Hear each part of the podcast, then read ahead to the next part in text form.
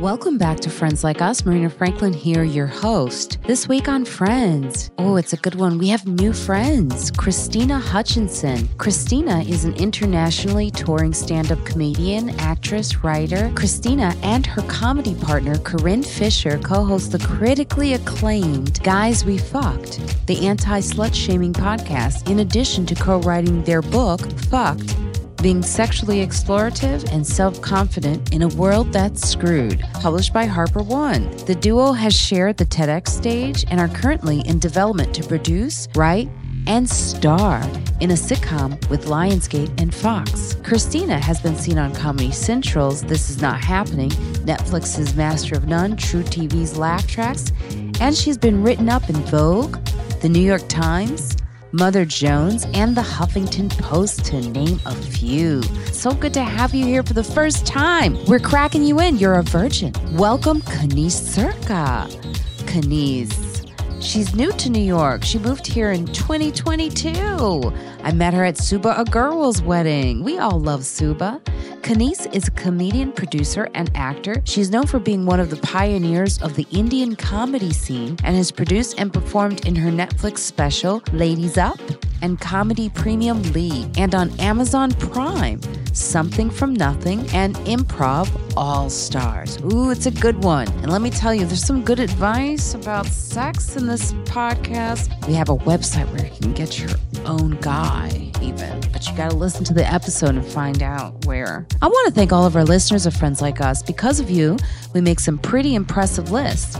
You can hear us on Google Podcasts Now, Stitcher, Spotify, iHeartRadio, and Apple Podcasts. Review and rate us on Apple Podcasts, subscribe. Make sure you turn on the auto download function for Friends Like Us on Apple Podcasts. You can email us at friendslikeUspodcast at gmail. Our Instagram is Friends Like Us Podcast, and Twitter is Friends Like Us 10.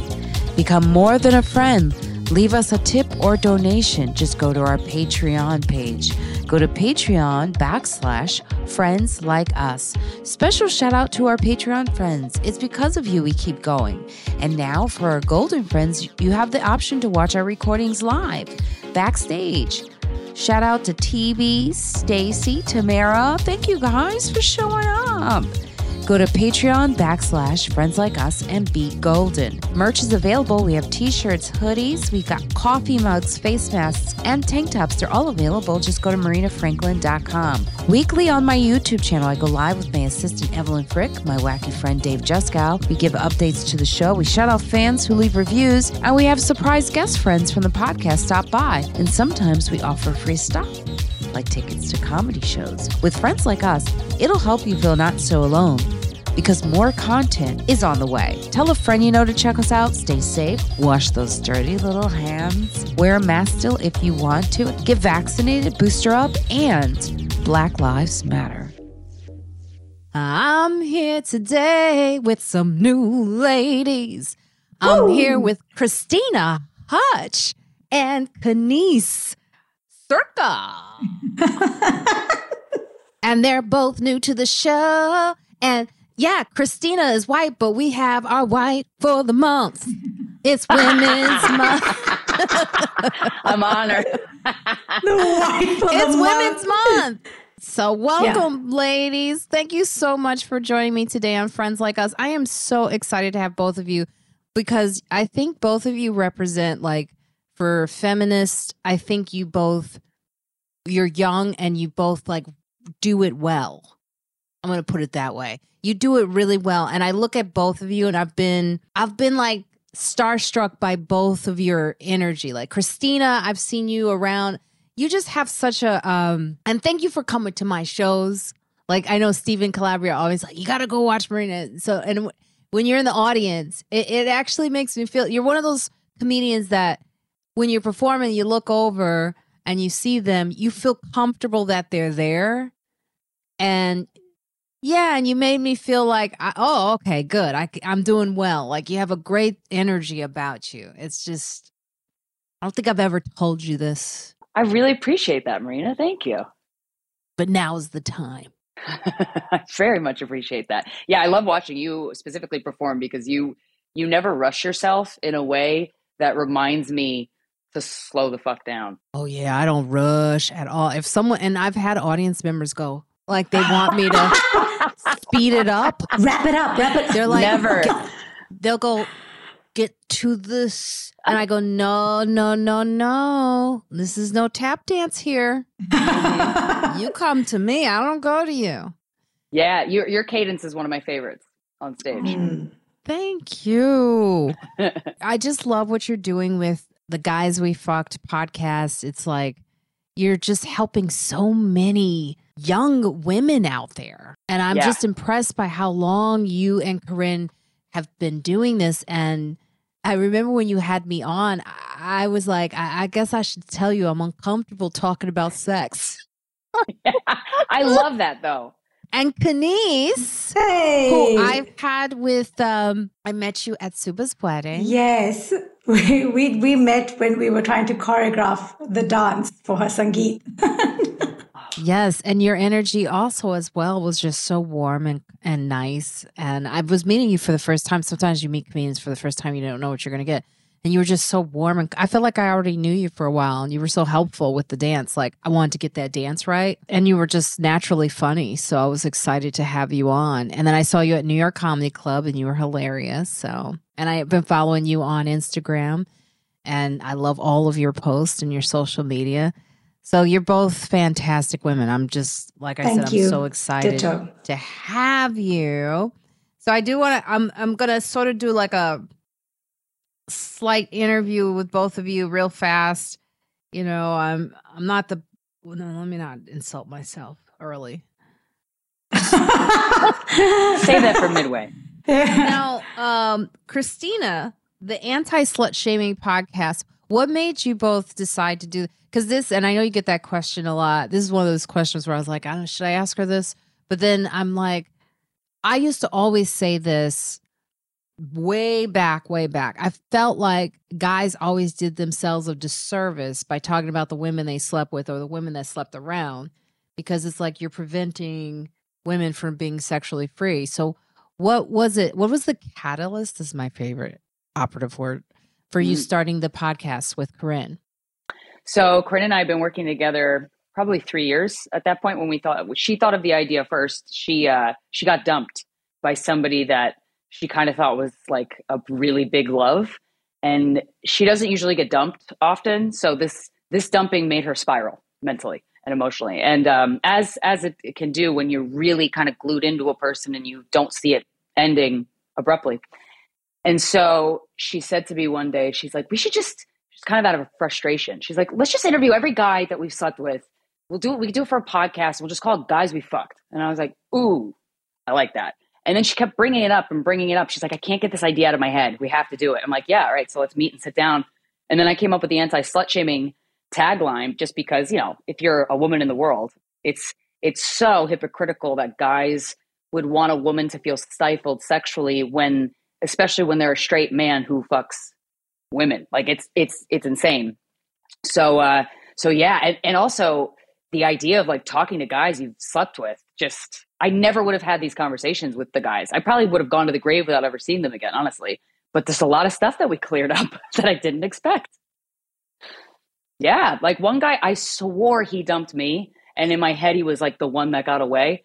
And he came on the podcast and he's like, "No, you you dumped me." I'm like, "Why would I dump you? I wouldn't dump you." He's married with a kid now, but and he was then. But uh, yeah, I was like, "Wow, I um, I was not in my body when we were together." so it's been some interesting kind of research on us because we're always just looking to improve ourselves. And I'm just so fascinated by human behavior, just the way people act, especially sexually. Everyone's got their individual things they're weird about. And I love diving into that because all it takes really is to have an example of somebody who's comfortable and doesn't give a fuck for you to go, oh, yeah, I guess I don't have to care either. So it's been a really cool learning experience. Your generation, you're millennial. hmm Yeah. yeah, millennials are so they give me hope. Like I was so I felt like my generation. What am I? Generation X, Y. I forget what I am. What Um, but uh, my what year were you? What year were you born in? it's like saying my age. yeah, I know. I was like, what year were seven- you in the seventies. No, I told I'm in my fifties. Okay. So uh, I know I don't look at look at that skin. But I'm just fucking so cool. Five minutes of the podcast is just looking at Marina's skin. Everybody, everybody. yeah. But you know, I just uh, it's like my generation really never talked about sex at all, and I, yeah, and even my therapist one time said to me, "What is that you're doing?" Like I, because I would get uncomfortable talking about sex, and she was like, "What's happening to you? Why? Why? What's what's going on with you? We should discuss this." And I was like, "I don't want to discuss that." But I do feel like your generation just explores every aspect of sexuality on so many levels that I'm so envious. Like, but then I'm also like, where do you find yourself right now with all the conversations you've had? Like, where mm. you've gone and where you are now? I, there's so many topics uh, that I just annihilate. Like, I'm just so good at handling. Um, especially with sex and so in my in my own personal relationships my own sexual relationships i just feel very comfortable asking for what i want or giving direction or talking about things or if the other person is uncomfortable easing into that conversation and kind of you know but like a lot of friends one of the things that we found out when we started doing the podcast which i did not expect we opened up our email inbox and boy we have had thousands tens of thousands of emails from people who have been sexually assaulted and I kind of was really naive to like, wait a second, does everybody know how common this is? This is this is crazy. How co- I what? And then there's people would email us saying, I told my partner that I was raped for the first time, and then he goes, "So was I." I'm like, Jesus! Like we had a dad once come to our show, a guy in like his his mid 40s, and he came. He was standing in line to meet us, and he was crying, and he was saying that he recommended the podcast to like a 16 year old daughter, and he said when she started listening she came to me and she said i want to tell you that i've been sexually assaulted and like she never would have been comfortable saying that. I'm like so now it's a topic i'm so comfortable but i used i um, did this volunteer course at bellevue hospital where you're part of somebody's medical team. If they go into the er for sexual assault or domestic violence you did like this nine week training thing and it's really like this this topic in particular i'm so comfortable talking about um, to the point where like at least twice a week, a friend will call me and with some type of situation that they don't know how to handle. I'm like, I got you. Let's go. Like we're we're gonna figure this out. Um, and so it's really nice to have that lightness around a really heavy, common thing. So that's amazing. Yeah. Now you can join in anytime, Kaneez. Yeah. When you hear this, because I was thinking about you, Kaneez, when I brought Krystyna on, like for Indian for your culture, right? Mm. Is it I imagine it's not as comfortable talking about sex or but cuz you do. Like you seem yeah. like you break as a comedian, like you're very open and and Subhah as well. Yeah. But is that new? Um I mean so like for like females doing comedy in India is new. Um and I'm just I'm speaking from the comedian's uh, point of view, but um also with you know, with social media coming into India and sort of a bubble has formed where people are talking about all of these topics. Like I find India very forward that way. Uh, amongst a certain strata of people. They are talking about this. It's up on the internet, tweeting and posting, and um, a lot of brands like do a lot of content around sex and and open. And I mean, the reason why I talk about it and the reason why I, because I do talk about it a lot, is to normalize it um, even like you're like even sexual the sexual assault you're talking about it's just like to normalize it and, and normalize discussing it normalize talking about it. Um, you said yeah it's a heavy topic and the reason why it becomes lighter is that we can actually we don't have it's not a secret. It's not something we have to keep to ourselves and like feel guilt and shame around by ourselves. Like now we can talk about it and normalize it. And i think that's the biggest thing is how do we remove guilt and shame from sex because that's when we have guilt and shame around sex, that's when people can use it against us. That's when you can take it away from me. You can take my dignity away and my and w- everything away from me because I have so much shame attached to it and guilt. And so if we can remove that, then you have nothing. You can't take anything from me. Yes. Yeah, that's I how I feel that. about talking about sex. That I think it's yeah. Well, yeah. Very well said. Because I I think we keep so many secrets as women. Like it's amazing. I mean, we can also gossip, but like when it comes to sexuality and assault, Like even with Sarah, like we shared like a moment backstage where she was telling me a story about like how a cab driver tried to pull her her over and she had mace and all. And I'm just like, it's amazing. Like you just hear all these stories and you're like, it's just everywhere. Everywhere. Um, so I think you just give, you know, Krystyna, again, I just think you've helped so many young girls like or you know, women out with just being comfortable with their bodies and being able to explore and, and being open sexually. And do you are you now are you uh, are you dating now or are you yeah i have a boyfriend. no you were had a you were, i'm always getting Stephen Stephen calabria always like sort of fills me in and then he you know he loves to tell me what's going on with you yeah yeah yeah yeah you know uh colin smith oh yes Oh, yeah. I didn't know because I knew you were. Then I wasn't sure if you. Yeah, were. it was on and off and on and off and on. Yeah, it was one of those. It's so funny. As much advice as I give people, if somebody came to me and that's the situation I was in, I would not have advised them to stick around. Yet I did. But yeah, no, we're t- it's he's a lovely, lovely he human. That's a such a joy. Lovely.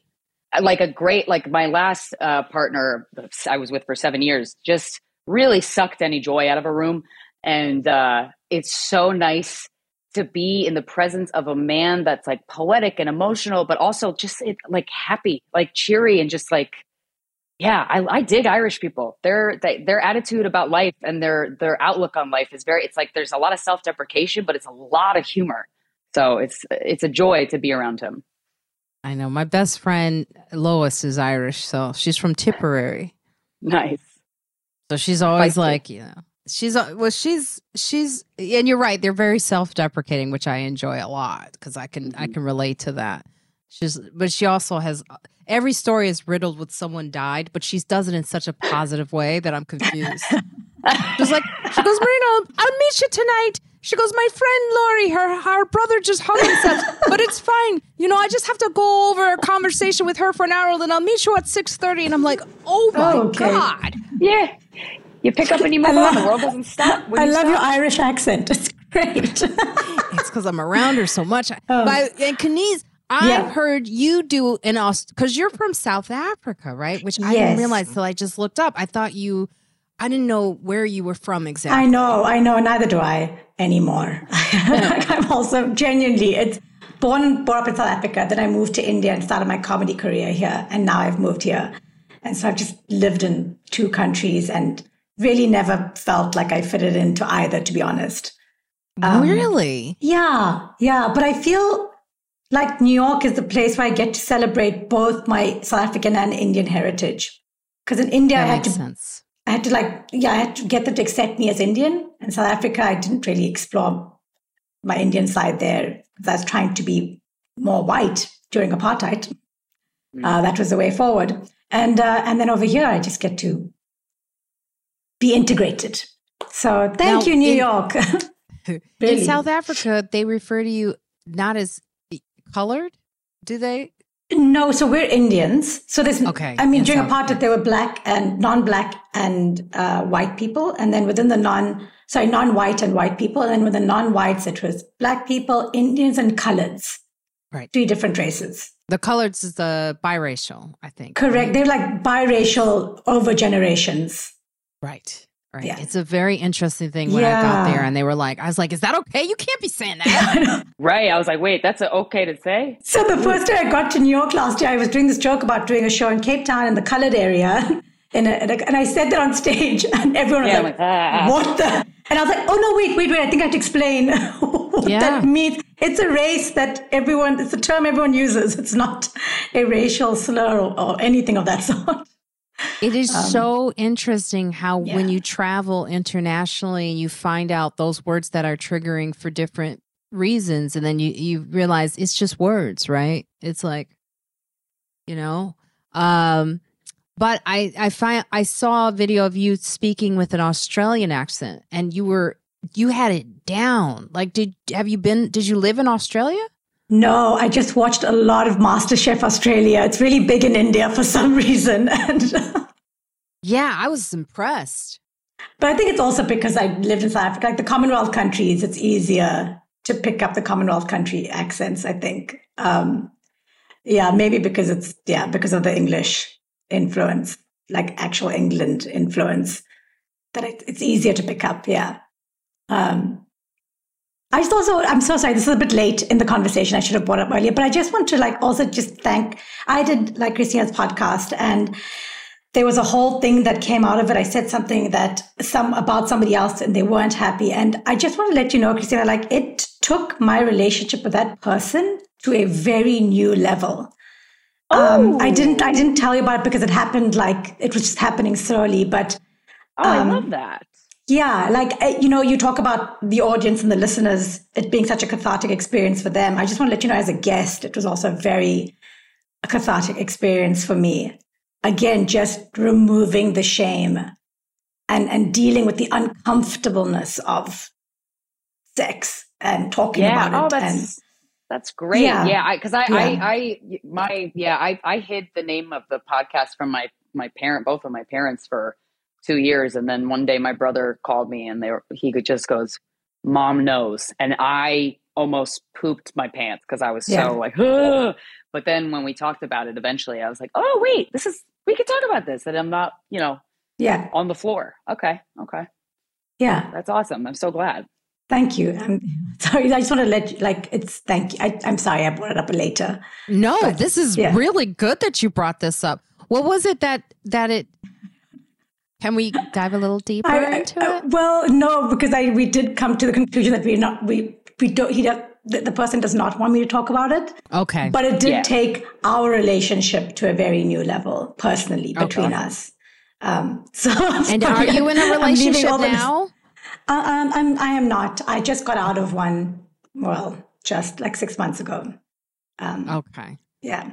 How you doing? You know, it look. I was like, "How you doing?" And what? then I just move on.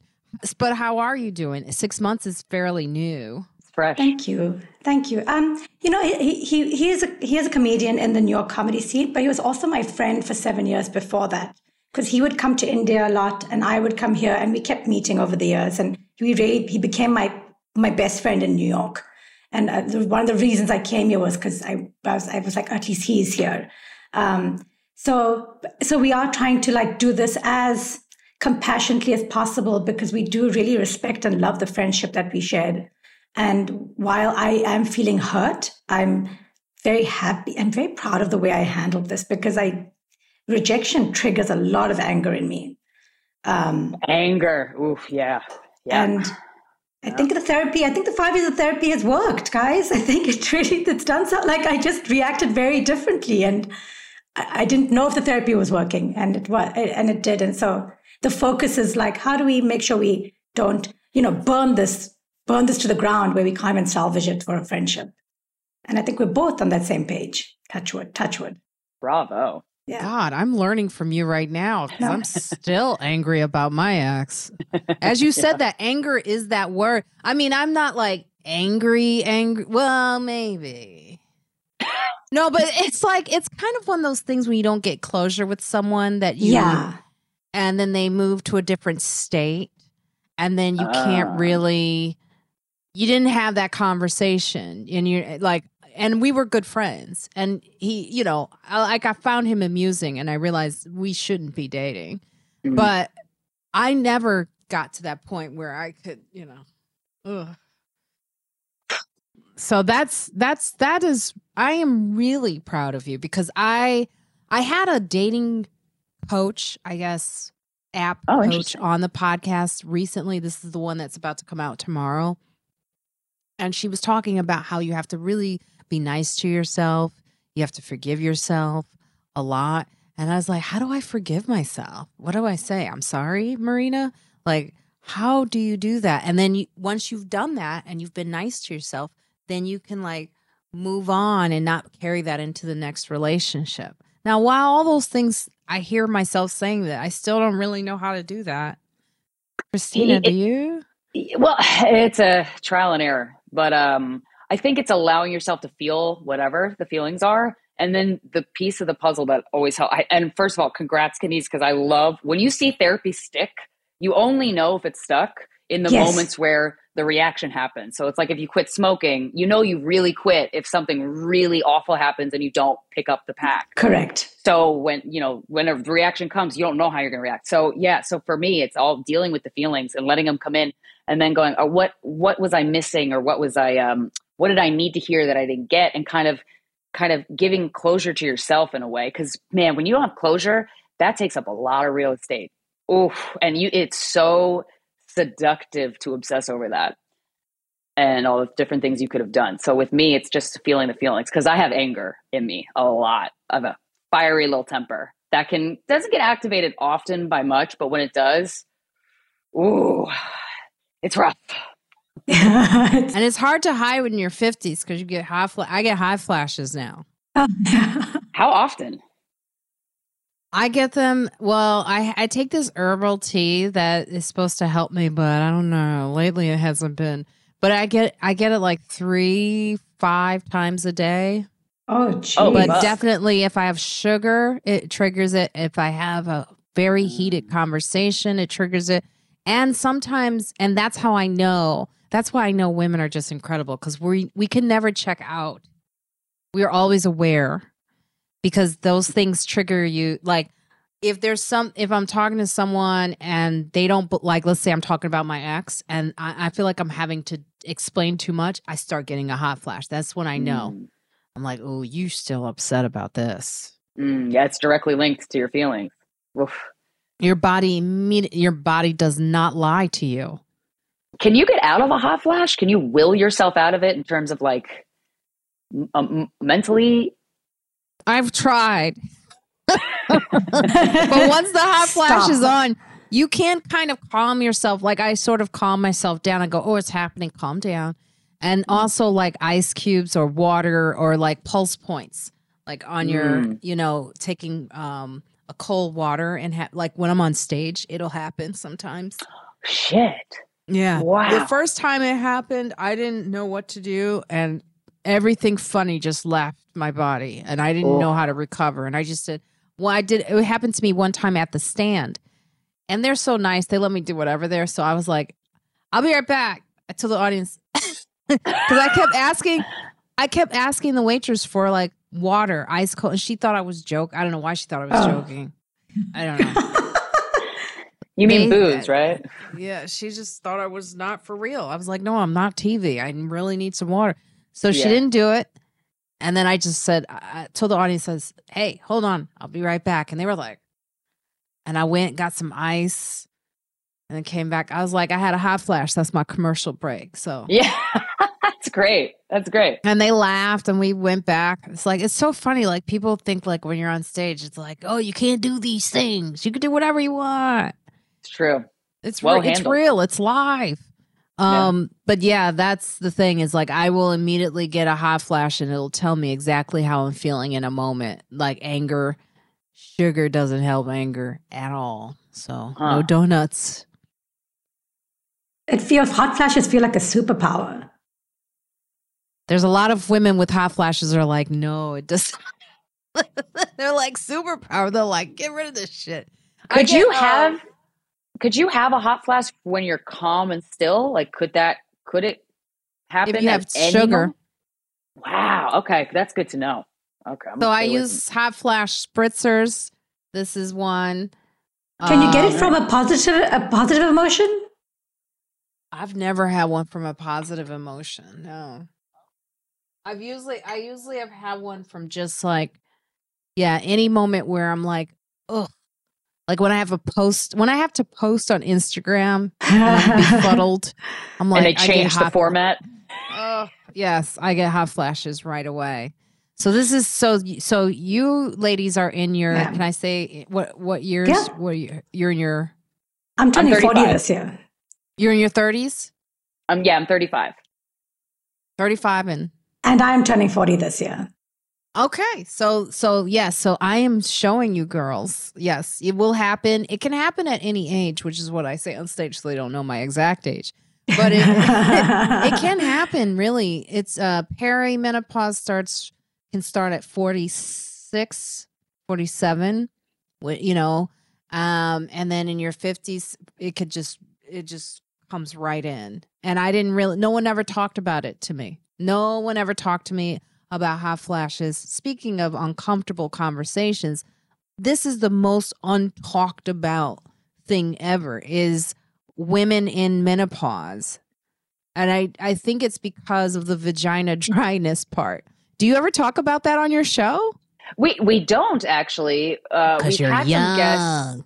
We've had guests like in their 60s, 70s uh, before. Um, we probably touched on it briefly, but not not not as in depth as the topic deserves. Uh, my question is like, how many years does that last go on for? It's different for every woman. Some women it can last for tw- 10 years long for it never goes away.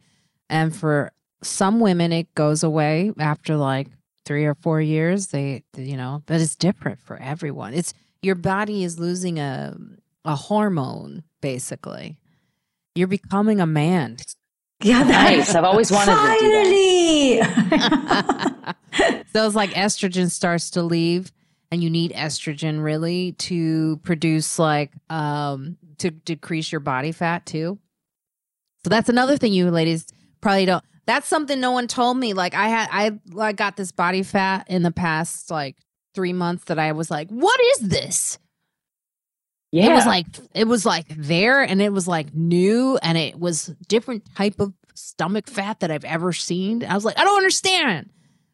Um, and then I was talking to Sarah Silverman actually about it. And she was like, she goes, Yeah, it's the the estrogen that is is you need estrogen to decrease your body fat. And we lose it when we get into our Oh. 50s. That's so, that's weird. Damn. Because I just What? froze my eggs, and I, I, saw had that. and I had like so many estrogen injections to um, increase the. And I put on a lot of weight from. I was told the estrogen would make me put on weight. Well, it's So- probably a combination of the estrogen with the progesterone. Yes, no, but, but also I noticed that like the weight was like my hips got bigger. Like it's like let's make a baby.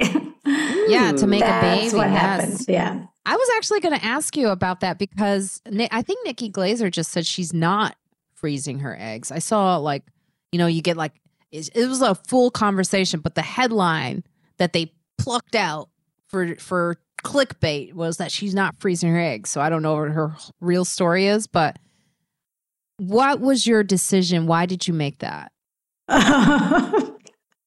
I think it's, I- I talk about it all the time on the podcast. No, I I don't want to diminish it to this, but this was one of the reasons. But I'll tell you, like, I'm glad I did it, regardless of what the catalyst was. I'm so glad I did it because I really was at the at the tipping point. Like, uh, like one more year, and it would just it just wouldn't have been possible for me. Um, but I did because of the breakup. Because he did say he didn't want children, and that he said no. He said that it was because I didn't want children, and I might have said that in jest or like, oh, children suck. I, and I maybe have said it, maybe I said it too many times, but I was like, that wasn't true. It's not like that was a hard no. And um, I kind of did freeze my eggs to be like, you were wrong. But Yeah. and I but I did speak to my therapist. Yeah, yeah. I did speak to my therapist and my doctor and my parents, and I told them, I don't know if I should do this if then my intentions aren't pure. Like this is a, it's, it's you know it's the Ah, biggest I love thing. a petty egg freeze. That's great. That's fucking great. Hell yeah. But also, when he said that to you, were you like, that's not because usually you would know if somebody has a hard stance on no kids. Because I know people have hard stances and they make it very clear. Like there's no way of to misinterpret. I was like, that wasn't anyway. But I, I also knew that wasn't the reason. It was just he was trying to Mm. figure out. He also didn't know what the reason was. Um, but I, I, yeah, I was a petty. But but like everyone in my life was like, regardless, you should do this. Um, and and so even though my intentions, I didn't love my intentions. I did it with. I'm so happy I did it now. Like, um, it was not. It wasn't. Yeah, thank you. Um, yeah, I'm so glad. I again, I wouldn't. And if it wasn't for him, I wouldn't have thought about this until two years later and then it would have been Nice. too late. I'm proud of you was so harsh. I'm proud of you. Thanks, Dad. Thank you. I just heard Thanks. myself. Yeah, thanks, Dad. Thanks, Dad. the listeners probably don't know where that came from, but I was telling them before the podcast started that I take care of everyone in my building, and a young lady was like, "You're like my dad." so yeah, It's all, But it's I- all the menopause energy that makes your dad. yes, Yes. yes, full circle. But I, mm-hmm. I, I do feel like I'm so glad you said that because I've told comics, younger comics, to do this because you don't realize how much time you have you don't have until it's gone. And i'm one yeah. of those. And sometimes you don't know about health predict like i had breast cancer. So breast cancer cut away the time that i i would have had that i thought i had. And i because i was 46 going into 47 you know and, and you know in my family and i speak to a lot of young other black comedians like we don't have this conversation typically in our family about having children at a certain age because it's more about career you know getting to that point where you you know you you get told not to have kids for so long and not to be sexual for so long that at the point you're like well when do you when do you have sex to have the kids you know so I waited and I was a good kid and I was a good virgin, you know, and then uh sexual and then not finding the right mate and then focusing on my career and therapy where the therapist was asking so what do you and I still couldn't really answer that question myself. I was net I I say I would say to this day I regret not freezing my eggs. And that's why I tell everyone who's listening if you have that opportunity to do it it takes away the pressure. It takes away that time limit that they give women. And also, um, but the cost, that's what I was going to ask you. So, very expensive, but there are ways around it. So that's the thing. Like, first of all, I just want to let you know that like, I still don't know if I want children. It's not like I did it because I, but I love that I have the option. That's like, if nothing else, just giving yourself the option and the truth is, I did do it a bit later. I only have one ovary. I've had two ovarian surgeries. So I didn't get a lot of eggs, to be honest. But um, so the early, and the earlier you do, do it, you get so many more eggs. like it really is, unfortunately, right. an age game. It's a full age game. So really, if you like, if you're 35 or younger, really consider doing this. Um, and yes, it is expensive in America. I don't know about insurance, but I know in America, in India, it cost me 2K in total. Yeah, they told me to go to India when I was yeah. going through Wait. breast cancer surgery. Oh. They were oh. like, go to India, it's cheaper. And I have an amazing doctor there. So if anyone reach out to me if you want information about that, please. How long would like if you were to go to India to freeze your eggs because that's so much cheaper. Also, in America, they want you to have the goddamn baby so much. But then oh. if you're older, they're like, mm, now we're going to charge you 50k to maybe have right? the option. And it's like with the abortion right. access restricted. It's like I thought you wanted me to have babies. What? But um, right, because that's it's a long period of time to get the eggs, right? It's like a couple weeks or months. Yeah, like three weeks. I know you have to do like you have to take medication for like a month before just to prep yourself, and then the injection starts. From the injection to the removal, it was a three week process, or just a little little under three weeks. Interesting. Okay. Yeah. So yeah, I mean, India's an option. If you after they remove it, do, does your weight go back or does it fluctuate? You know, it, honestly, it affects every every woman very differently. Um, I was working out. I started working out in my life only two years ago, really, and so um, and I continued working out throughout this, and so I my metabolism was different. Uh, I mean, because I feel like my body would have otherwise done something different with the the high level of estrogen. But uh, yeah, the, the weight went back after. For me, it it went off after three weeks. Can you work out during this process? Because I think Zainab told me she Zainab no. did this because I told her oh. to, and I remember she had to just be still. Yeah, I mean, obviously, like workout as an I just it, uh, also for like my doc. I also told him it makes me happy, and so he told me what I could do. My doctor like really guided me, um, and I just wanted to because I was worried about a I quit smoking cold turkey, which I and I haven't started since. And I was really worried about the injections. And I was like, I'm worried about what this is going to do to me emotionally and, you know, yeah. uh, mentally. I was very worried. I was like, this is a double whammy here the estrogen and the no smoking, something I was very worried. Oh, you and, did uh, the, them at the same time. Yes. Ooh, brave. Yes. Did you cry a lot? No, and that's the thing. I found I just I went into some sort of zen. I just went to a zen place for like three weeks. I've never. I just want to let you guys know my I've never loved my body more than after this process because the way it came through for me, for even just, I only got four eggs, but I have one ovary and I'm 39 and my ovaries and that ovary also had two surgeries. And I was mind blown by how my body came through for me. And I was Ooh. like, I'm so sorry. I spent my whole life hating you. Like you mm. just, oh, mm. you like, you, you, oh, you, you pulled out all the stops. She pulled out all the stops this one. Man. Bodies are incredible. Bodies are magnificent. That's why when people like body shame themselves, I'm like, well, your body is, your body can do the most impressive shit. Miraculous things. Yeah. And, you know, again, on that last episode that just came out, there the woman said that love is inside of us and so when we're meeting uh, I was trying to understand it. But when we're meeting someone, that love is meeting someone else. Like we have to understand it. It's inside of us. And I was explaining to her, the young lady who's also on Jenny Saldana, we both are breast cancer survivors. So what you just said is so important because you know when your body betrays you you have sort of a mindset you you sort of that love that's inside of you gets a little more challenged what you've just gone through sounds like you're rediscovering loving within your body. Like you're you, are you are like thanking your body. Your your awareness of it. So it's like you're you're ready for love now. I mean i think it's just it's an amazing thing when you think about that about yourself. Like because we're always getting into relationships and fixing the relationships. We got to fix this first. Oh yeah. Do you do you know um, michael singer? He wrote this book called the untethered soul.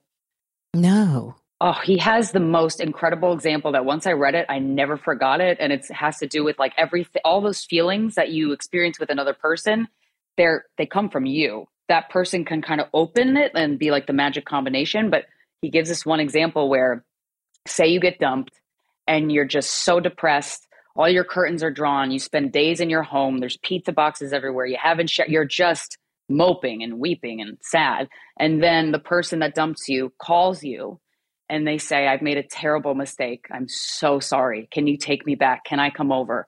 All of a sudden, that energy that wells up inside you, you're showering, you're cleaning up, you're you got a pep in your step. That didn't come from that person. That was already there. But you put a fire blanket over it because of the circumstances of your your relationship ending and your brain was piling onto you and bullying you and you believed it. So I'm like, oh man, that's a really powerful example. Yes, that is a great example. Oh my God. I'm sure like when you so get a many... role, when you get yeah. a role, a part that you've auditioned for, that that to me is like one of the strongest feelings I've ever had. Or you get the spot on TV and you're like something you've worked so hard for and it embodies everything, your work ethic, your oh, I'm on the right track. I'm on but that feeling is crazy. And I'm like, oh wow, I guess that is accessible kind of 24 7. Right. Right. I have it. It's here. That makes so much sense. Was I telling someone when I had sold a show to FX, right? The way I was walking was different. Yeah. Yep. You know, it's just totally the way I walked into the room. Now I, I could be obnoxious, so I gotta I gotta watch it. How so? What does Marina obnoxious look like? Like you know like hey you know i sold a show. I don't need to talk to you. I'm like i'm always thinking like god's like you're not ready. You're not ready. Your attitude is too much. Um but yeah that is such a good example. And you know what Kaneez, thank you for sharing that with us. I really appreciate i see your vulnerability and i see I can see the emotion in you when you're telling that. So thank you for being like so honest and open for sharing that with us. Oh no, I really appreciate it. Always really happy to share my experiences. Um, sorry, how we learn. Yeah, exactly, and and, and also we, I like I think we also get in the habit of being vulnerable and sharing, so it doesn't take a lot out of us. I think as comedians, like we're already on stage, just being like, that. Um, yeah, but I, you know, I always feel like. You know, and sort of the reason I started this podcast was because I'm always like, you know, on other podcasts, I'll be trying to be funny and blah, blah, blah. But, you know, but me, you know, I tiptoe around both, you know, vulnerability, funny. My acting professor uh, teacher was at the show in North Carolina. I haven't seen her in 30 years. And she said to me that I used to do that when I was like in my 20s, which I didn't know. She said you did it when you were first starting. You never went to the comedy first.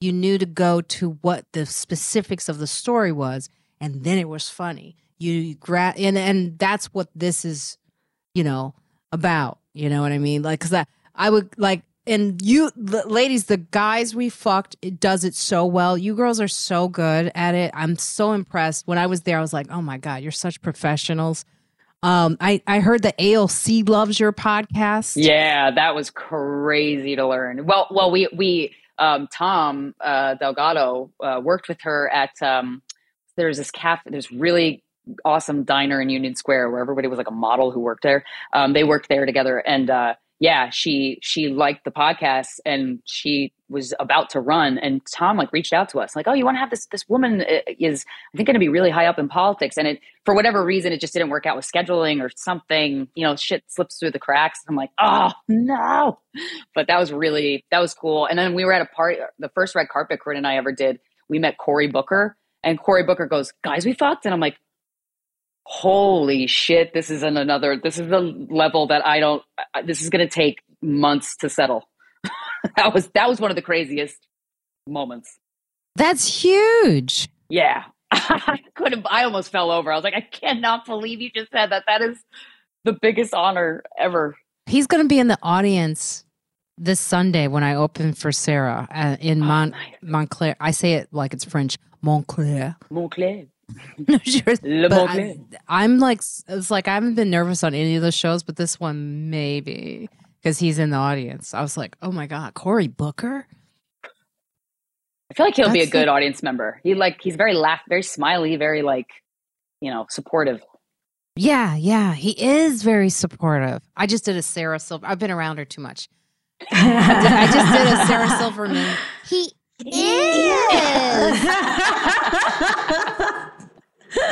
That's what she does so well. Um, yes. so you're so with Corinne, this is what I'm I've always been wondering. Like, you know, you do a podcast, it's like almost rooming with someone. Like, how do you guys like maintain this friendship? yeah. Is it hard? It's not hard, but it's a it's work. Um, it's the longest relationship I've ever had, um, and we really respect each other. And um, Corinne has always been very clear with boundaries and very like if she's not comfortable doing something, she doesn't want to do something. She's very clear about that. And I used to t- I I for a lot of years that we worked together just took everything personally. Like just it's life is so much more enjoyable when you just stop taking it personally. Like it's it's that was a huge a huge thing in our relationship. But like when we're on stage together or we're recording, it, honestly, it feels it's like better than sex. When you have a partner uh, uh, that you are creative with together and you guys are on a roll and she knows exactly what I'm about to say, I, we could set up each other's I can sense that she's got a joke coming and we'll do like a runner. It I've never had a twin language with somebody like that before to the point where like we'll when we tour together we'll both come down and meet in the hotel lobby we'll be wearing the exact same thing. We're opposite people like we're very different in the way we approach life and think about life but we have this twin language that is one of the most enjoyable creative um, experiences i've ever had. Uh, uh, whether we're on the mic in the uh, podcast studio or on stage together i just know talk about that trust fall. And we, when we use stand up you know obviously you're just relying on yourself but when we perform together i'm like i there's not one nerve in my body. Like i'm not nervous at all because i know that that symbiosis that we have is so it's really magical. And i don't even know why or what is at play there but it's like when you meet somebody you feel like you've known them forever that that's her her and i. Yeah, that chemistry is is um a lot of people don't understand that with the podcast. When you partner up with someone that you're diving into a new relationship and you have you both have that chemistry that I when I watch it like I always see your clips on Instagram and I'm like these girls are like mad like you said magical the way they listen to each other. Yeah, and and I don't even know. It's just something that happens automatically. It's wild. There's no intention to do that. It's just it's just the electricity between us. It's really cool and it's enjoyable to like bask in on a stage. Yeah, and Corinne is like you can I can tell she has boundaries. Like she's very clear from the moment I I met her. I was like, this one. She used to talk to my one of my exes all the time too. She used to. I think she coached him. Oh, really? when I was when I was with him, I th- he was always tell me that she would go. And you thought that was the smart thing to say to her, like. So I I, I want to thank her so much for like. Help. I mean, I was dating a guy who was way too young for me, but still.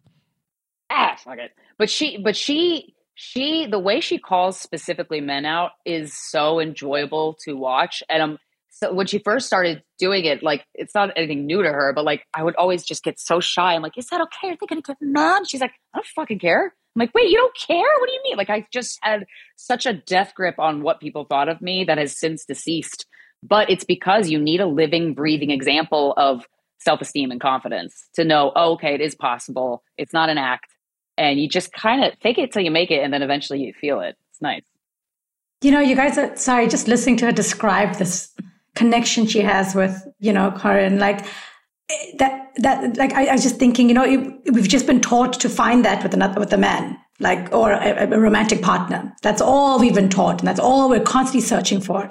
why like, why isn't this celebrated? Why isn't this one of the goals in life to find, you know, a, a, an intimate friendship like this? You know, why Yeah. isn't that the milestone that we should all be attaining for? You know? Um, oh yeah and we we remind everybody who listens every damn day that we record we're just like this is not the, one of the one of the best compliments and we get it a lot and I'm- every time i'm like we're doing something good is a, a young woman will come up to us after a show or dm us or email us saying like i finally broke up with my abusive toxic emotionally abusive physically abusive ex uh, because of you guys i'm like oh that is the best Yeah. that is so exciting to hear that you Yeah. you you had the love for you developed the love for yourself to get out of a situation that was just you know abusive in whichever way Gosh, a lot of Uh, older yeah. women like my age should be listening to you guys much more because we could learn so much from your generation. You're so you're so fierce.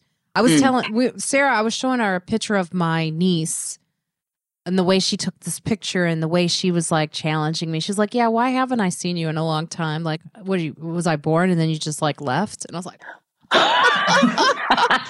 I haven't, you know, use like I I remember being a kid and seeing adults who were like, "I saw you when you were a baby," and I just be like quiet about it.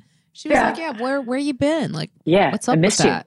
yeah Right. that's great And they just own it. You Oh. you're just you, it, it's just it it's so great. It's, It is. It really It is. is. Now I'm going to ask the tough question about when they tried to cancel you guys. Now I know black women will come for you. hmm Was it black wo- black women? We will I don't know. come for your ass. Sorry, do you They're mind telling come. me They're what? coming for Chris Rock right now. I knew. I said for a while. I said, you know, when his special came out and he was talking about his wife, I said, "Oh, black women gonna get a chance. They gonna drag his ass when they get it." And the two reviews were like black women, and they got them. There, I was like, "Ooh, ooh, ooh, ooh." So was it was it black women or was it just in general? Like, what happened? yeah black uh, a, a black woman isolated a clip uh, from an episode in like 2013 or 2014 um, where corinne i think she was talking to mike brown comedian mike brown um, either that he had been on the podcast and she was talking about uh, a type of black man that she likes to date and it, it was one of those things where like now the idea of saying that is like oh my god you you don't. But when you don't know something is disrespectful is racist but then if you think about it you're like yeah that's why didn't i fucking see that? Um but yeah so that's that's what happened. The clip got isolated. So it was just what she said with no context. It sounded so fucking obnoxious and racist and, and gross and so it was getting circulated around the internet. And i i still had so much to work on myself during when that happened i get very defensive and that is the last fucking thing that should happen when you're in that situation. So it was it was uh one of the strongest learning experiences i've ever had.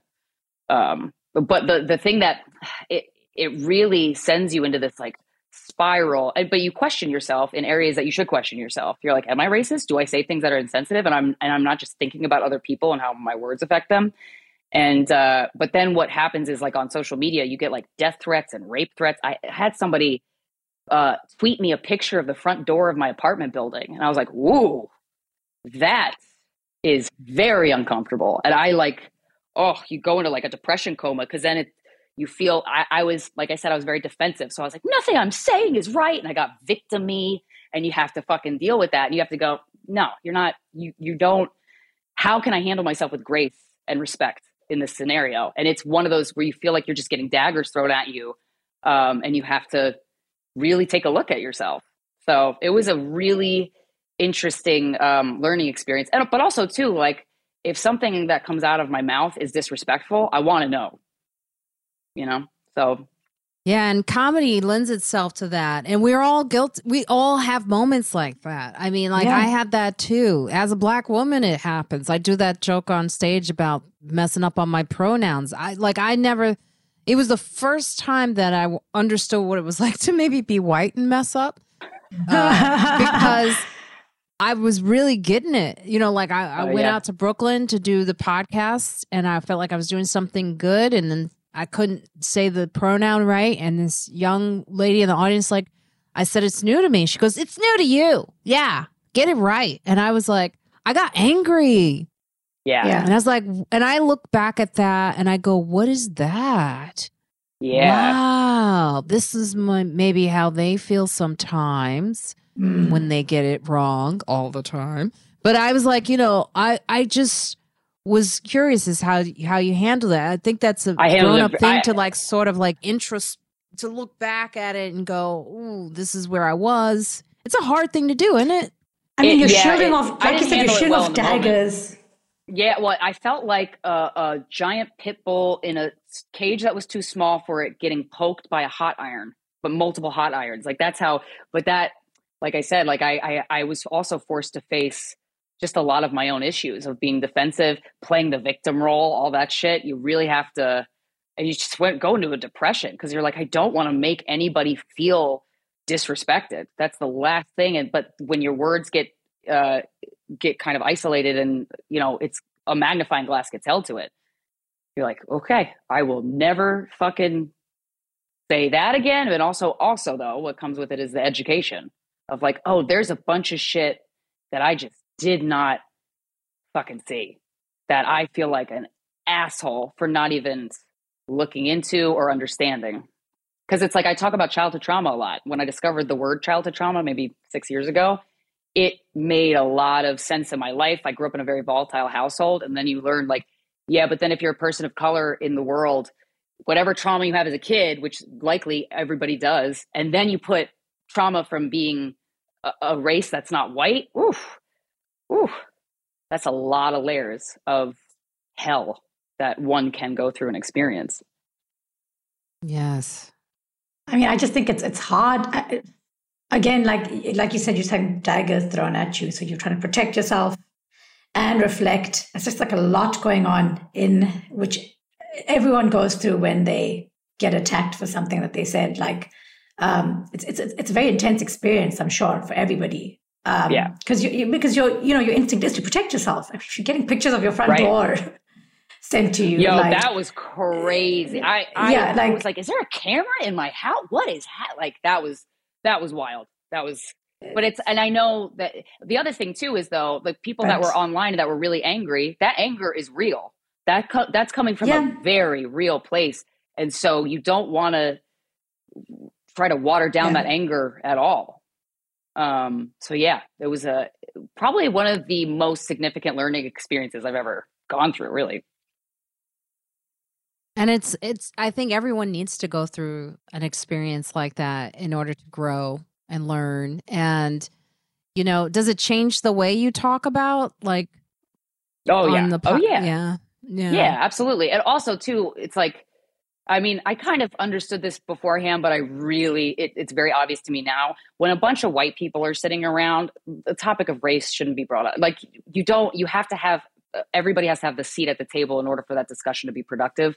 And I think, like, then I, it may, it opened my eyes to how many times you see like a group of white people talking about the black experience, being Indian, being Asian, like, and you're like, this, what? You can't, mm-mm. this is. Yeah, they'll uh, talk about it. Uh, Noam. yeah. Comedy Cellar. I'm always trying to I'm trying to tell Noam sometimes I'm like, Noam, you can't have these conversations with just you and Natterman. Um yeah. it's hilarious. and speaking of, Joe Rogan has opened his anti-cancel culture club in Austin. Smooth segue. After, Is that what it's called? what? Um, no, it's called the Mothership, right? The yeah, Comedy yeah. Mothership opened its doors in Austin, Texas. After two and a half years of development, the comedy club is space themed and has different alien related objects on the wall. On the opening night, Rogan started on stage exclaiming, This is as high as I've ever been on stage. I need to connect with this moment. You can't fire me from my own club, bitch. You know what I was thinking? I was like, that's the problem though you're going to have. Anyway, um sometimes you need a little bit of that for the opening night, the club had a lineup of Joe Rogan and friends, including David Lucas. I don't know. Do I know? I don't know who David uh, Lucas uh, yeah. is. Uh, Ron White, Tim Dillon, Roseanne Barr, and Tony Hinchcliffe. Within seconds of the first comic taking the stage, a gay slur was thrown out. By the way, Tim Dillon is gay, followed by jokes about trans people. The audience hooted for the for the anti-cancel culture crowd. This is their new safe space. So what are your thoughts? I'll go to you, Kaneez. Like, you know, I sorry, just before, like I just started thinking about this even when Krystyna was talking about, you know, in India, like we can't make jokes about religion. Like you will literally get thrown to jail. Oh, because it's so jail. because people get offended by any jokes. Yeah, you'll get th- like hundred, like you just you'll get thrown to jail, one hundred percent. Um, uh, and I'm just wondering, like, what are we like? If I make a joke about a like what are we allowed to joke about? Because something's going to always offend somebody and i understand punching down and punching up. I understand all of that as well. But something's always going to offend somebody right? And so mm-hmm. do we choose who we're going to offend and then just stick by our guns? Some do. Yeah i mean like with the lack of growth i think. I think that's what okay okay. Krystyna just you know dim has learned so well is that why are you sticking to your like what is it you're not acknowledging within yourself i think like mm. even for me like i it it takes maturity and someone who has real intelligence to understand what you're going through in that moment of defensiveness mm. not everyone can do that and definitely not all comics mm-hmm. You know because we're so protected it's hard to admit you're wrong as a comic, I think, a lot. Like I've told students this when I've done stand up in front of audiences that are younger. This next joke may be offensive. I say all this stuff because I, I think I told them, I said, you know, I get it. You know, comics don't want to perform for you because you're going to cancel us. I go, I say, just write a good joke. Just do the job okay, of writing a good yeah. joke. And then I said that I go, and I say all this to say this next joke you may not like. Yeah. yeah. And then they laugh, right? Yeah. But I'm being honest in the moment. And, it, you know, here's the thing I think the audience really does not understand comedy, has never understood comedy. And so they walk away with these, uh, these understandings of us trying jokes and they just think we're bad people. Right. And then we get defensive and it's just this cycle. But cycle. I think in the moment, for me on stage, I've chosen to address it because that's where we are right now. I, I find like any comic that just launches into offensive material or material that may trigger people without understanding what the culture is doing right now. Right. You're also not stepping into now. You, yeah, and it's not a, to. It's not a weak move to usher the audience into a joke that might make them feel a certain way. But I like I love when a joke. One of some of my favorite jokes are when it like and you're usually by male comedians because they're usually like you know if you could put it under a category of one of the isms it's sexist but like when it's so funny that i'm laughing and i don't want to laugh and i'm like damn you got me i fucking hate you for saying this but that was really really funny in a very creative angle you know the word that it's so jim norton does that a lot he does he does and i but you know when you when a comic like kind of launches into subjects that he knows are going to push people's buttons. There's this laziness to it when there's no tact. You got to yeah. have tact. And, or just, and a, for, sake, or just for the sake of saying it. Yeah. Or just for the sake right. of being shocking. You yeah. can tell. Um, that, that's just thing about the joke, like this, the space that he's created for people to be able to. Sorry, Krystyna. Yeah, thinking about. Oh, go ahead, Krystyna. Yes. Oh, what do you think I, about the club? Well, I mean, Are I'm you booked with- already? No, but I want to be. Um, I would love to perform there. Um, I'm Mhm. obsessed with aliens. So when he revealed the alien theme, I was like, oh, so cool. Um, I'm like really nerdy about aliens and like ghosts and it's like, yeah. Um, but uh, I, I like Joe Rogan. I like him. I, I wi- like I, we've been on Rogan uh, before. That fucking increased our audience by like a third. It's wild. Um, men come out to see us now, which I'm like, oh, nice. Uh, But it's interesting to watch him kind of get um, criticized uh, by like the news organizations and stuff because it's like he's not God and he knows like he's like why are you guys fucking taking everything I say but he has so much influence he has so much influence and I That's feel like why, yeah. I, you Yeah. know maybe sometimes I don't I don't know this this is me guessing but I'm like oh do you kind of resent that responsibility a little bit sometimes? I'm sure it can get tiring when everything you say gets picked apart um, especially when you just talk for multiple hours every single week. But um yeah. I like the alien theme. My only thing about the club, I will say, is I do worry that we're we're like sort of segregating ourselves as comics. Um, Mm. I wonder how many black comics he'll use. I don't. I I'm not a huge fan of Joe Rogan because of I've seen him with black guests. One in particular, Miss Pat, and I didn't like the way he talked, interviewed her Ah. because it didn't seem like she was real to him. Even though he was saying he loves her and he's helped her out a lot, a tremendous amount. It just felt like, oh, is this how you see us and as a whole? Like, uh, you know, Mm. you could just tell when someone white hasn't been around black people and they Uh. just put us in a box. Um, so I do wonder, and then like the people that he's had opening his club, I, you know, it's like the way I see it is, I'm like, I see a trend and a pattern here that s- sounds like a segregation thing. Now, I don't know if one of those comedians is black. I could be wrong, so don't quote me, Yeah. or no, quote me that I was wrong Yeah. but I do. It's like that's what I, that my concern is. Is I don't Yeah. know how far far we're going into this. Like this is white comedy that is right non woke, and this is woke Right. comedy.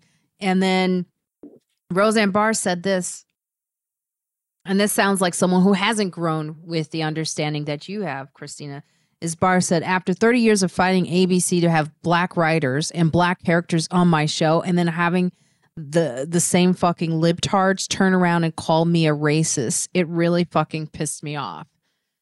Like she's holding on to this without any introspection whatsoever. She's further deepened her defense. You know, she's gone the opposite Yeah. direction. And that's where that's what I worry about with that club in a sense. And I know they're not thinking about it because they don't have to. yeah Um, but I I think about it in a sense because I have noticed like the cancel culture has really elevated a lot of white comedians in a very big way. it has yeah. it has interesting They're doing quite well. yeah Yep. oh yeah and making a lot of money Yeah, Tim Dillon's doing really well. Uh, yeah, a lot of that joking about oh cancel culture has benefited white men. Yeah. still like oh, I, I remember in the beginning of it, white men were white comedian male comedians were like you could see them in their circles going, oh no, oh god, what are we gonna do? Not another white guy? Oh god, we're like we're we're not wanted, and I'm like that didn't happen. Didn't happen. They're s- doing so good. it was a fleeting moment in time but there was yeah, Yeah. There, there was like a month period where i remember a lot of like white comedians would say they would have like generals with networks and they're like multiple of them said it to the point where i was i, I took a note uh, i was like yeah they just don't want a white guy right now but that only lasted for like three months it seems Yeah. It's interesting that you say now you have more men in your audience too. That's pretty cool to see. What was the, Yeah. the first moment you saw that you were a draw? What would what did that feel oh, like? oh that was that was a euphoria that probably still hasn't left but the the i remember when we started getting recognized on the street that was crazy that to me like i would go home and cry and be like i've always wanted to make an impact like this uh, but i Corinne and I, our first trip to LA to perform, we sold out the main room in the comedy store.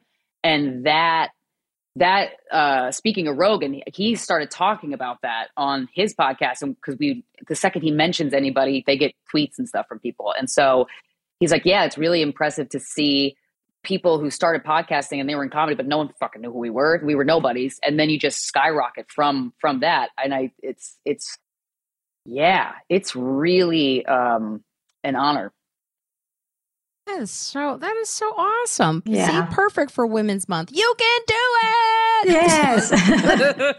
See, it's happening. So when you hear this, Kaneez, like how does it feel to be in New York as a comedian? Like, do you feel like now, like you were saying, you feel like it's it's like you never felt at home here and never felt at home as far as comedy goes. How does it feel to be in New York? You know, it's still um like I, I you know the, nice thing about Indian comedians is that there's a huge Indian diaspora in in America that follows Indian comedy. So even when I came here, like there was, you know, like it, it didn't feel completely like jarring. Like a, when I did my show, like all my all the people who follow me come came to the show, and I did feel like I had my I do have my audience here. Yes, so it's not like it, it wasn't like I came to another country and completely lost everything. Um, that's why I also chose America because because there is the connection. India and America do have that connection, um, and so it, it it feels very. I feel very comfort. I feel very what's the word? I, like not alone. I don't feel alienated, and like I still have some of my people here. Yeah, I noticed that In at America. Comedy Club. When you were on stage, I think in the audience, I could see like they are leaning in and watching you. Right. No, it, that, that that's one of the nice things about um, America is that yeah, a lot of Indians are here, and and so I don't feel like I've gone to like Sweden and nobody knows, you know, I don't know wherever, like another country where nobody understands what I'm doing. Like there are there is an yeah, I do feel like and and also the, the Indians who have moved here also like me. We left India, came here, so it's a lot of like we relate a lot to, each other, which is really nice. Now I'm going to ask you this question: How do I get an Indian man to fall in love with me? No, Uh, I have. just you're like it's, no, you have this look like it's difficult.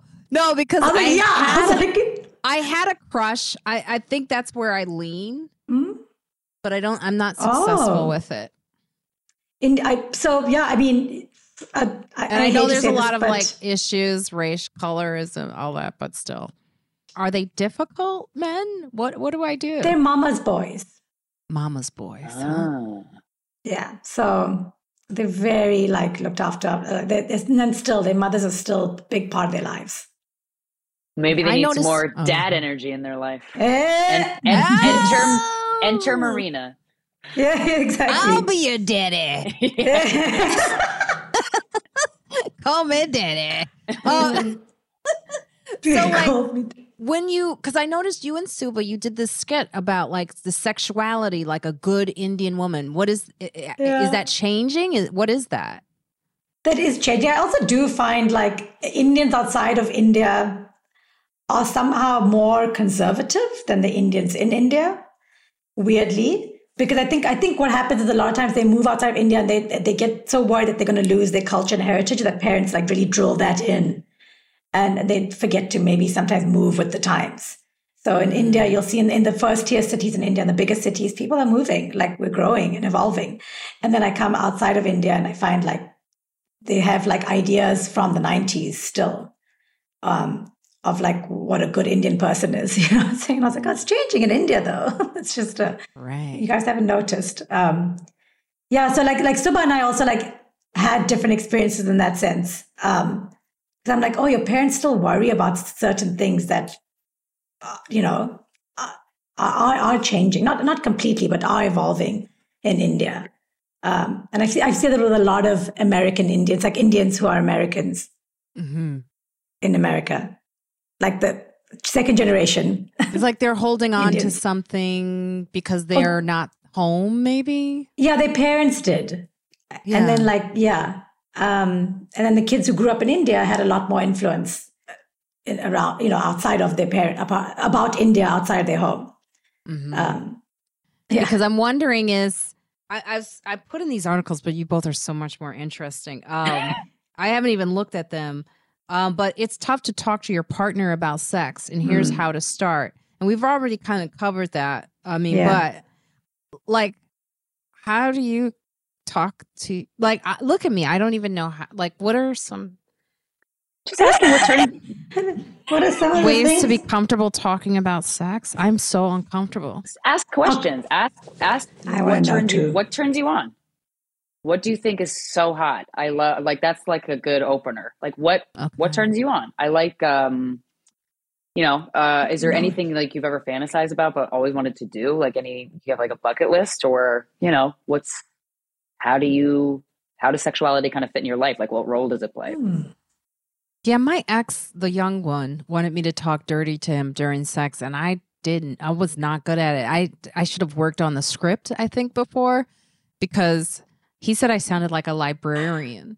Oh wow. Yeah, that's not the vibe that you usually Yeah. I mean, I could be a Um, sexy librarian. Dan Savage is this uh, famous sex columnist and, uh, and advice. He hosts a sex advice show called Savage Lovecast that I love.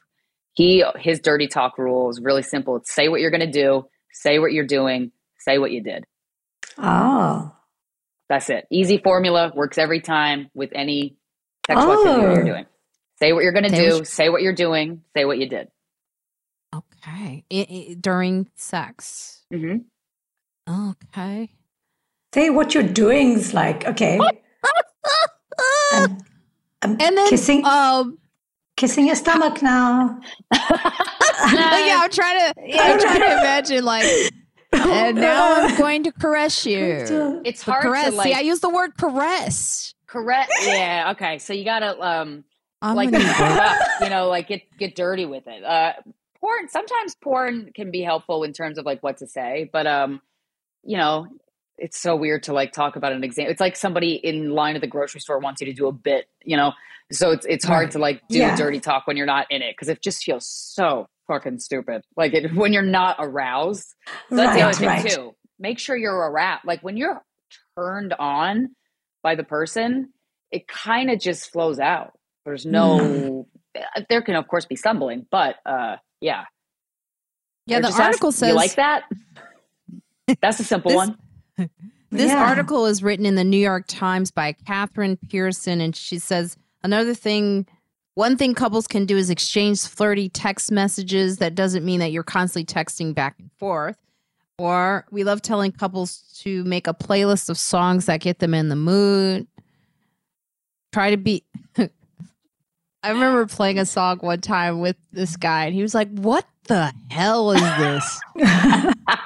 it was like, what was the he was song? talking it I, I it was from that movie sideways i think it was sideways i watched and it was like the guy was talking about the farmer and himself and it was Yes, we off just, topic. we just started laughing so that didn't work out try to be as detailed as you can about it and come up with as many answers as you can That, yeah, ah, that What? to me complicates it too much. The second Yeah. it gets uh, traffic jammed in your head, you're you're done. Just keep it simple. Krystyna, how do you ask the guy for what you want? yeah Uh, I say, oh my god, you know it's so hot when a guy does this. It is like I'm mm, a puddle on the floor. I can't like it, it. If you ever want to just have like complete control over me, this is what you do. Hmm, okay. Okay. Thank you. what energy do you like feeling during sex is it passionate is it intimate is it safe and silly what do you like oh you got to ask them these things hmm. What if they say silly? It's like, do you want me to wear a clown outfit? Then you play the music that you played. Oh yeah, then I pl- oh, I've got this queued up, ready to go. Clown outfit. Now it's been a while for me, and I had I've said this on the last podcast. I know the listeners are probably like, please stop talking about your vagina so much. but it has been so long that my friend, my Irish friend, she has no problem. She's like, "Oh, Marina, Marina you should go. You'll have to get." she said, "Date a white guy first with a medium penis, a small penis." She goes, "Because you're gonna have to work your way back, you know." And I was like, "What are you talking about? Like, what? Stop!" And then she's like, "And then make sure you have some co- some cream." next to your bed because it's gonna be it's been a while for you and i'm like i don't i don't e- i was like i don't even think about this stuff but Could be helpful. Some lube, like okay, so Babeland makes the best lube. It's water based. It doesn't smell. It's not sticky. It's truly, regardless of how wet or dry a person is, the, like I I highly recommend that. And it also kind of puts it like kind of puts you in the mood more, like just kind of putting it on your hand and then you know doing whatever to his dick. Okay. When Yeah. you did that, I was thinking of like Play-Doh. Oh Oh. yeah. Well, hopefully it's not like Play-Doh, but you know sometimes it is. Or Sometimes like it the is. slime. You remember this? Oh no, you The guys are younger than me. There was a slime. We used to have. uh, Um. Uh. Oh yeah. No. I'm, I'm. I am thinking of slime that you could just. Oh, you don't want kids playing with that. Okay. So. no, um, and also I don't want that inside me. Like- yeah. We always say if it's not fully Hmm. erect, it cannot go in. Because boy, have there been so many times where a guy's just trying to fit silly putty through a buttonhole. It's not going to work, buddy. orgasms. I know you must talk about that a lot on your show. Oh, now, do you have an org? Because this article says that we don't have as many orgasms, which we know.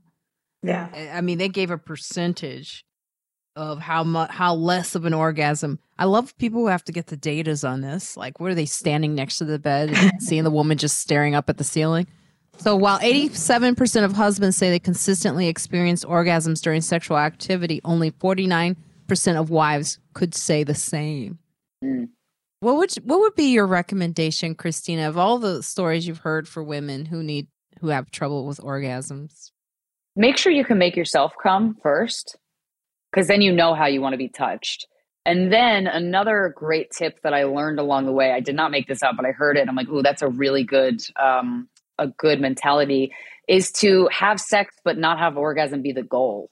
Cause it doesn't, there's, there is this concept. And I've, I've certainly felt this way during sex. And I know a lot of men have felt this way. If you don't have an orgasm, it's okay. It's not, that's not the Hmm. only goal during sex. And so to me, sex still feels incredible without one. The second you remove that pressure, you kind of naturally move in a way that your body will get you off on. So it's like it's all about removing the pressure. And I I, I would wager to bet that the orgasm gap is closing, but not because women are coming more, unfortunately. But I think I think men are kind of coming less. Like the more I talk to men, I learn like it is mental for them too. And a lot of times I hear a lot of stories of guys having sex and they're like, I'm not going to finish, but it's okay. I still love this. Yeah. And, you know, and a lot of times the women are like, what the fuck? No, you know, you want the guy to come for, for whatever reason. You think it's hot or you think you didn't do your job right or whatever, whatever, whatever your mentality is about it. But I'm like, oh yeah, you know, the second you would take that pressure off, also, mutual masturbation is such an underrated activity. It's so fun, and then you get to see the how the person likes to be touched. That's like Yeah. my like when I start. I haven't. It's so funny. I'm hosting a show called Guys We Fucked. I actually haven't slept with that many people. Like it's because I I really need to like know who you are and trust you and feel safe before sex can even be a possibility. Unfortunately, there was one time I had sex with a male sex worker. That was. I do recommend that, but um, uh, yeah, Ooh. Just yeah. for like no pressure. I've never had that was the easiest. It's so bizarre to not even a little bit be concerned with the guy getting off. Wait a minute. No, hold on.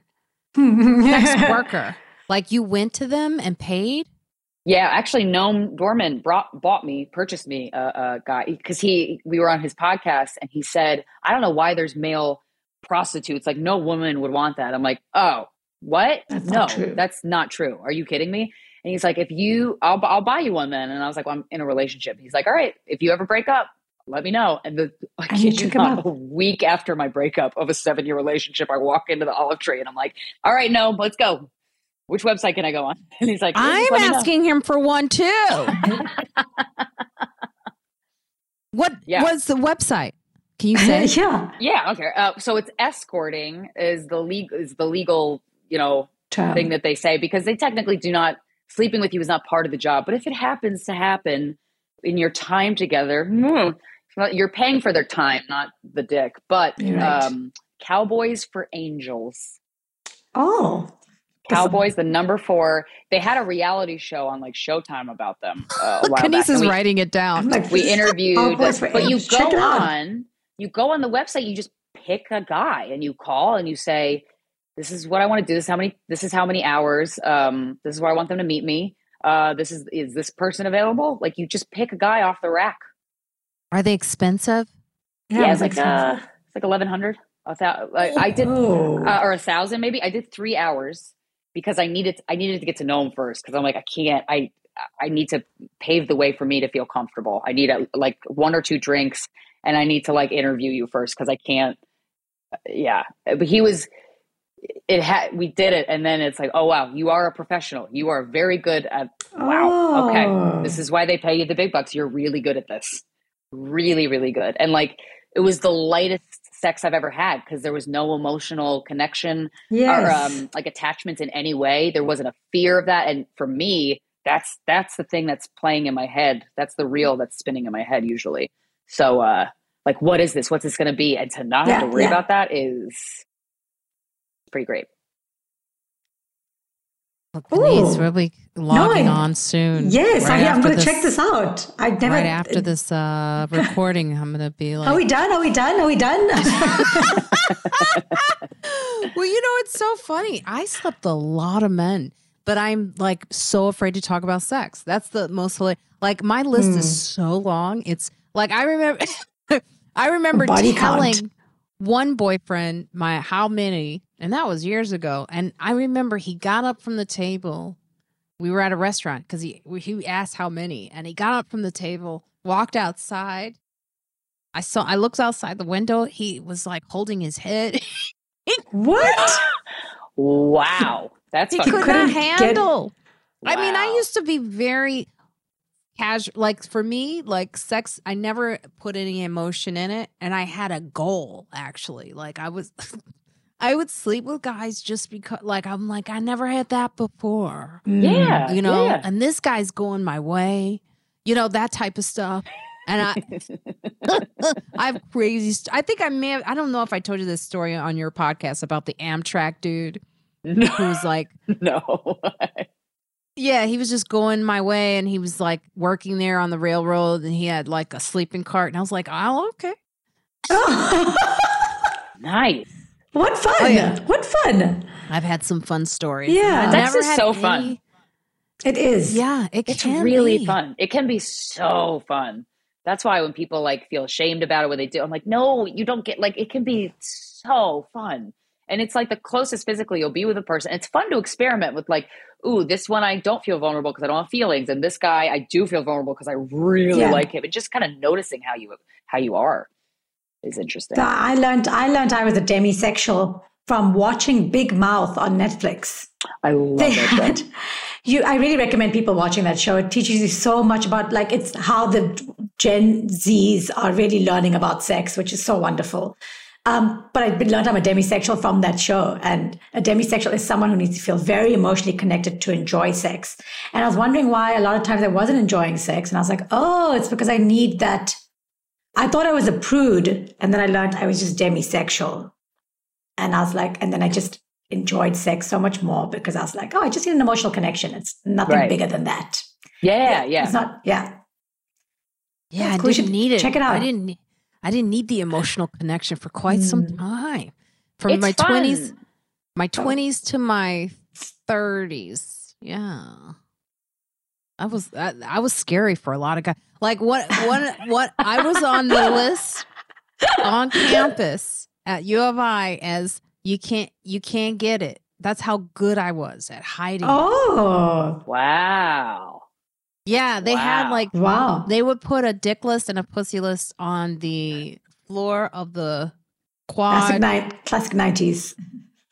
Whoa. And they would put like who was what, like two minute man, all this stuff, and expose like who they were. Holy And shit. they would have some girls like she's got to have it, and they would put a list of girls. I wasn't on that list. I was Damn. on can't get it Oh, padlock, and they had no idea. Undercover. was, well done. I, I mean- was hitting motherfucker, and so, but I was really just like, oh, bam, and then some guys would be like, Marina, come, you don't want to hang out, Cuddle. No. But I used to always tell my friends, if you can't, if you're, if you're, if you can't walk away from sex like that, then don't do what I'm doing. Yeah. Right, exactly. for it. Yeah. Yeah. It just feels when there's a dick in you, it just feels like everything's right in the world. To be honest. Aww. God, it has been so long I since miss- it's been right in the dick in me. world. It's been Why- like a while, Krystyna. Why? Why? Why? Like, do you do you kind of say to yourself, "I need a break"? Is it intentional, or are you just not? You're not finding that you're you want to seek it out. It's the menopause too. Menopause kind of kills the sexual. Some women are more sexual. It yeah. happens, Yeah. and some I'm not. Like I used to be very, and I, it's just like I don't have to have it. Like she's got to have it. Should Yeah. have been Marina Franklin, but I did not. you know, I was like Nola Darling. But then now it's like I don't. It's I guess it's just time for the vagina to take a rest or something. Oh, it's, Yes. it's yeah. taking a breather. Yeah, But I would say like it's been a it's time to like it, it's time. Do like, you I need to, feel sexy in your day to day? You know that kind of like did, did that go away? Or is that kind of That went away. Okay. Mm. Yeah, that went away like for for some time I like even when someone hits on me I giggle a little. Sweet. That's nice. really? it's Wow. like kind of silly to me. Um but that's just you know, and I've got to break this mode I'm in. I I have to at some point. I got to because like you said the wo- if, if the world is all right. We need sex. I think I read something somewhere that says we need it's mandatory, right? It's in uh, Maslow's. Sound like a real, it? Is it sound like a real dude. Uh, it- it's that's part the, that's the Maslow. tagline on Cowboys and Angels. Yeah. That's, that's their Mandatory. tagline. It's mandatory. Um, it's good for your health. Well, it's a part of Maslow's hierarchy of needs, with like up there with like food and connection, and it's it's connection. It's whether the emotional part of it, it, it that's that can be kind of to the side, but it's it's still a connection. That's you know people are we're designed to be to connect. So I suggest hiring a male sex worker because then you could just Mm. say because you're paying, so you could say like, turn me on, like you don't and this is this is what I like. You know what I mean? Like, and you can kind of finesse it in a way that's like they're at your service. That's Hmm. expensive though. Is it per hour? Yeah, but like like I said, I got just get three one hours hour. because I needed to have some type of. I needed to get. Uh, he was very attractive, but I needed to get to know him to be comfortable. You know? Okay. So I got to put aside, like, I'm saving money for my retirement. So I got to put some money away for like a sex romp. You But know, if you the- did like a GoFundMe, people would donate to it. yes, I love that. that's a great Marina idea. gets laid. Marina needs dick. Help, It's help me been out. a Yes. while. Campaign. What a Yeah, 'cause fun that's a low campaign. amount, you know, like relatively compared to all the other GoFundMe. It's like my kid needs eye surgery. I'm just trying to get dick. That's like 800 bucks. That's it. My kid needs a, a new kidney. Look at me. I'm like, oh my Marina God, I needs can do this. I can do it. I am on Silver Sing. What are some terms? This is, and then we'll get out. Lovely. This was so good. This was such So an good. excellent episode. I was going to talk about Trump being arrested today. Did he get arrested yet, or what's? Is he I indicted? don't know, but this That'd doesn't be go with our So conversation. fun. That'd be so fun to, yeah. That'd be so a, fun if you he's a just got the killer, that news. Did he get And you arrested? guys, Is he in jail? uh, not well. He's not going to go to jail. I think he's just Oh. indicted, which Oh. is this is separate from actually being convicted. Which is so funny. It's like whenever stuff comes out in the press about politics and legal stuff, I'm like, everyone's like, "Oh my god, he's going to jail." It's like, no, indicted is different from conviction, and then we don't really know because we're not lawyers. Um, but yeah, it should be an interesting day in New York City because He hasn't, he hasn't been arrested yet, or there's no news. I just checked this. There's no like. Would have been a We'll great see. way. Someone asked me if I was sad about or uh, the president of like, is this setting up a weird precedent? I go, he set up a weird precedent. I mean, Yeah. like, lock his ass up. It's just ho- so funny to me that that's what he had people chanting, and now Yeah. Yeah. yeah. Oh, what a beautiful little karma karma Ah. circle that's happening. Yes. you were so amazing, both of you. Thank you so Thank much for joining me today on Friends Like Us. Because of you, I may be able to get laid next week. Yeah. The most productive episode ever. I'm so glad. Thank you. So, Krystyna, tell our listeners where can they find you, and then uh, yeah. they can find me. Um, all my social media handles is at Krystyna Hutch, K R Y S T Y N A. My first name is spelled a little little weird. Um, and then I'm, I do a lot. I'm doing a lot of road dates. Uh, this month in April, I'm doing Boston, Edmonton, Canada, and uh, Detroit very excited, KrystynaHutchinson.com. I also have a Patreon where it's like five bucks a month and I do Zoom group therapy in quotes because I'm not a licensed therapist, but um, I really love it because I'm really good at giving advice. I can just kind of quick fire it. Yeah. So that's been really enjoyable. You can sign up for that. You reflected what I was going to say in my um, Friends Like Us. With Friends Like Us, you getting dick. yeah! Thank you. And Kaneez? Uh, so I, you can follow me on all my social media handles are all at Kaneez Surka, um, and um, I'm putting, I'm currently putting my America tour together. So I'll have those dates ready by the end of this month. I'm taking my solo show around America, so I'm very excited about that. And yeah, just follow me and uh, I mean, uh, check out my website by the end of this month, and you'll see tour dates on it. And um, with friends like us, you get to learn how to give yourself choices that's my yes. Yes. More, more choices. More choices. more options. More options. With that dick. No. Yes, Marina Franklin here. You guys know what to do. Go to my website, marinafranklin.com. And with friends like us, you learn so much about your sexuality so that you can have a better sex life. You deserve it, it's in you. You girls were wonderful. Check, us, Check out. us out.